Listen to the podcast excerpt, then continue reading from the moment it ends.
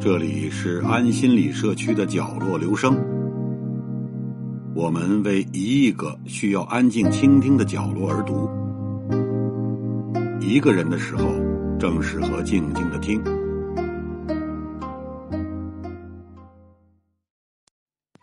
我们本国人读本国历史，总不免立足于本土；而外国人看我们的历史，便往往立足于局外。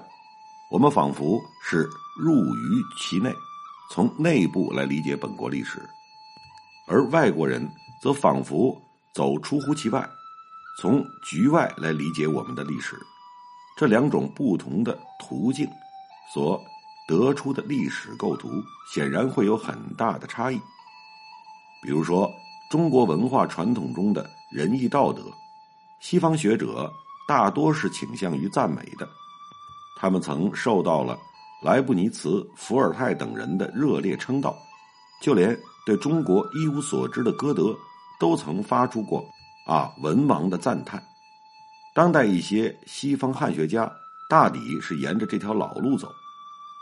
从局外看起来，仁义道德那些美好而崇高的字样，听来是何等之令人神往；但是在我们身在其内的中国人看来，他们却未必就如此之美好而崇高了。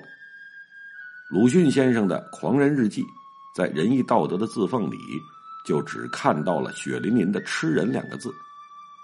这好比我们观赏舞台上演员的舞蹈，看来是那么的卓越轻盈，有如行云流水，飘逸极了，简直毫不费力的样子，却不知在舞台之下。要为此付出多少眼泪、汗水、劳苦和辛酸？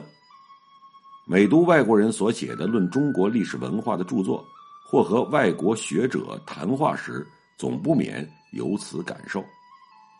然而，在读到国内出版的历史著作时，却又免不了另一种感触，即域外史料受重视和被引用的实在是太少了。远的不谈。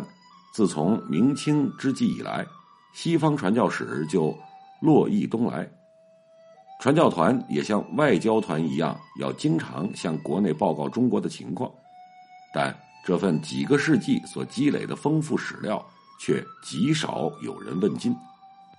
又如研究中国近代史是史学界多年来的热门，而在国内出版的一些重要外文书刊，如。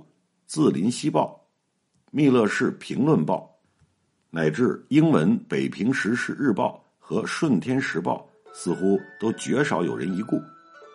中国图书馆善本书库里有不少十八、十九世纪外国人来中国后所写的有关中国的著作，很多还附有精美的插图，对研究当时社会史或地方史的学者不失为珍贵的资料。却不见有人使用，或许图书一入善本库，就犹如打入冷宫，从此束之高阁，永世不见天日。不知这是否域外资料之未能发挥作用的原因之一？再如威特、瓦德西、李顿、史迪威、马歇尔等，都是和近代中国极有关系的人，他们的文献档案。作为反面材料，恐怕也是应该重视的。他们的回忆录至今也尚无中文译本。此外，域外有关中国史的著作，在论点上也有值得我们重视和参考的地方。例如，宋儒理学曾给我们民族精神裹上了小脚，其中根深蒂固的正统观念就是十分突出的一个。《通鉴纲目》。号称种氏春秋，他竟能通过一大套善善恶恶的书法，而把客观的历史世界彻底给伦理化、理性化了，从而使每一桩史事都转化成一种仁义道德的神学构建。这真是一项了不起的本领。要知道，本世纪之初，梁启超老先生才大张打法对正统这一谬论发动了正面攻击。但时至今天，我们还经常听到以儒家为代表的中国传统文化之类的提法。所谓以某某为正统，以某某为代表，这在局外人看来简直是荒唐的、无法理解的。历史本身根本无所谓正统，也不发生以谁为代表的问题。但习惯于这种见解束缚的人，习惯成了自然，至今恐怕还有人未能完全摆脱。能够摆脱这种正统谬见，来观察中国历史的真面目的，英国的李约翰博士，应该算是域外最杰出的学者之一。正因为李约翰是从与我们历来传统的思想习惯颇为不同的另一种角度出发的，所以他对中国历史上的人物、学派和思想的脏癖，也就颇有益于我们历来所习惯的种种评价。李约翰博士卷帙浩瀚的大著《中国科学技术史》，第一卷为序论，第二卷讨论中国思想史。以下各卷则分门别类探讨中国科学与技术的各个方面，这是一部研究中国科学与文明的开创性的著作，也是迄今为止唯一一部多卷本的综合性著作。在历史学的领域中，当然不能说是已经说出了有关中国科学与文明的最后的话，但它确实应该理所当然的被认为是写出了。有关中国科学与文明的最初的全面论著，李约翰的书，在提出问题和解决问题两方面都做出了不可磨灭的成绩。科学与文明本来是人类的共业，是各个时代不断积累的共同财富，应该怎样鉴别、汲取并发扬光大这份财富？这个作意是这部巨著中一条鲜明的指导线索。凡是想认真研究中国科学与文明的人，大概没有人可以绕过这部书去，对他置之不理。凡是研究中国思想史的人，也绝不会等闲忽视他的第二卷的。一个人大概很不容易摆脱由自己特定的背景而形成的偏见或者局限性。一个西方学者往往会有意无意之间。以西方文明的发展历程作为唯一的标准模式，自觉或不自觉的以这个坐标系来衡量其他民族的文明发展史。启蒙运动开阔了西欧的眼界，原来世界上还有那么多的民族及其文化都不是遵循西欧文明的模式的。他们还发现，野蛮人也可以是高贵的，于是就酿出了一种世界公民的观点。十八世纪末的康德和歌德都曾以世界公民自命。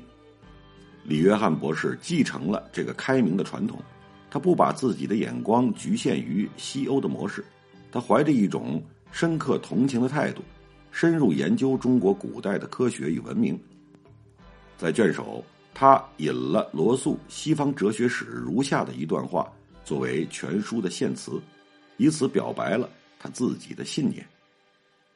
我认为，如果我们要在世界上有一种家园之感，我们就必须承认亚洲在我们的思想中享有同样的地位，不止在历史上，而且在文化上。我不知道这将带来怎么样的变化，不过我相信他们将是深远的，而且有着极其重大的意义。这种博大开明的视野，使他一方面。既能实时与中西双方的科学与文明进行对比，一方面又不限于任何正统的谬见。以儒家为准是一种正统谬见，以西欧为准也是一种正统谬见。它既能广征大量的西方史实，同时又能博采中国的诸子百家、世道典籍、小说笔记以及当代各家的新说，这两方面。我们可以各举一例。前一方面有一个例子是，据古代传说，墨子曾制造过一个飞行器。作者指出，大致与此同时，关于另一个西方人也有过同样的故事。他由此进而探索了中国古代思想与希腊前苏格拉底的思想的平行发展，以及他们平行到了什么程度。后一方面的例子是，侯外庐先生研究老子对书中第十一章的那段名言：“三十辐共一载，当其无有车之用，故有之以为利，无之以为用。”提出一种创建，即此处的“有”和“无”并非是物质属性。侯先生这一独特的见解，多年来不曾为我国学术界所普遍接受。随则侯先生本人几十年一直坚持他的见解，认为这是理解老子乃至中国古代思想的奥秘的一把钥匙。有趣的是，病逝学者当中，李约翰博士。却独具慧眼，同意并采纳了侯先生的创建，这使侯先生本人也异常惊讶和感动。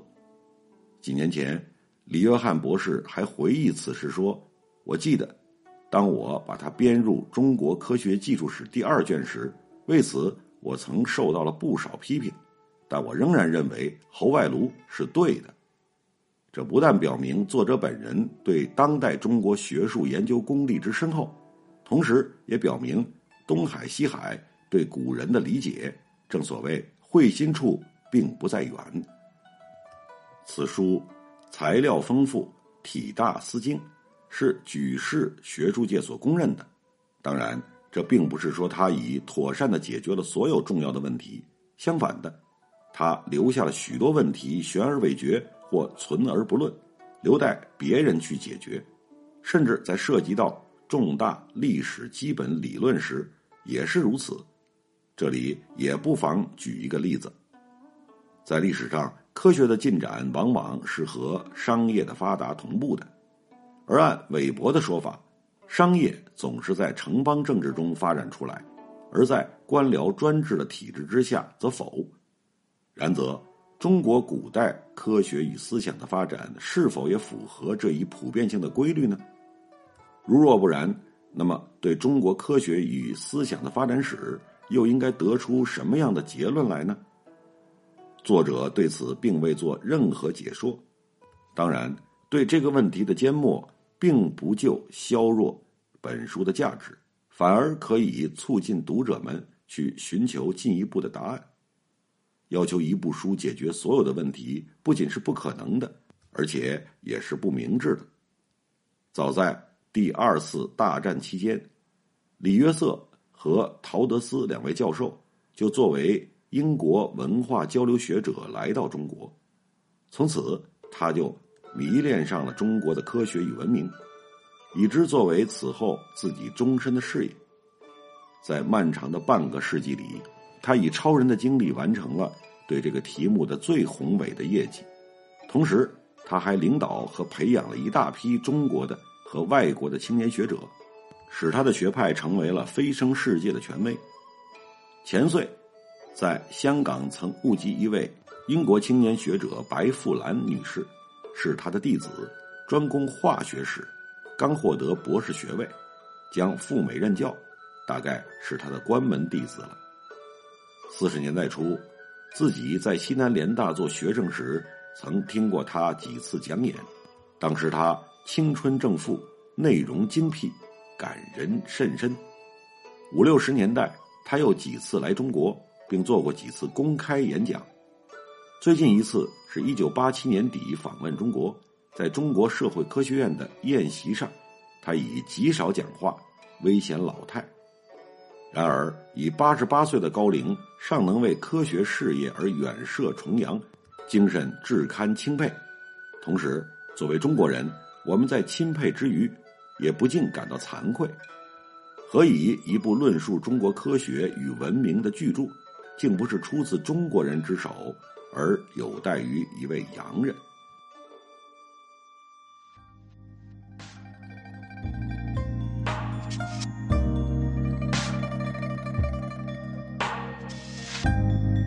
以上为您朗读的是节选自何兆武先生。一九八九年，在《读书》杂志上发表的一篇文章，谢谢来自每个角落的慧心倾听，请记住这里，我们在一起呢，咱们天天见。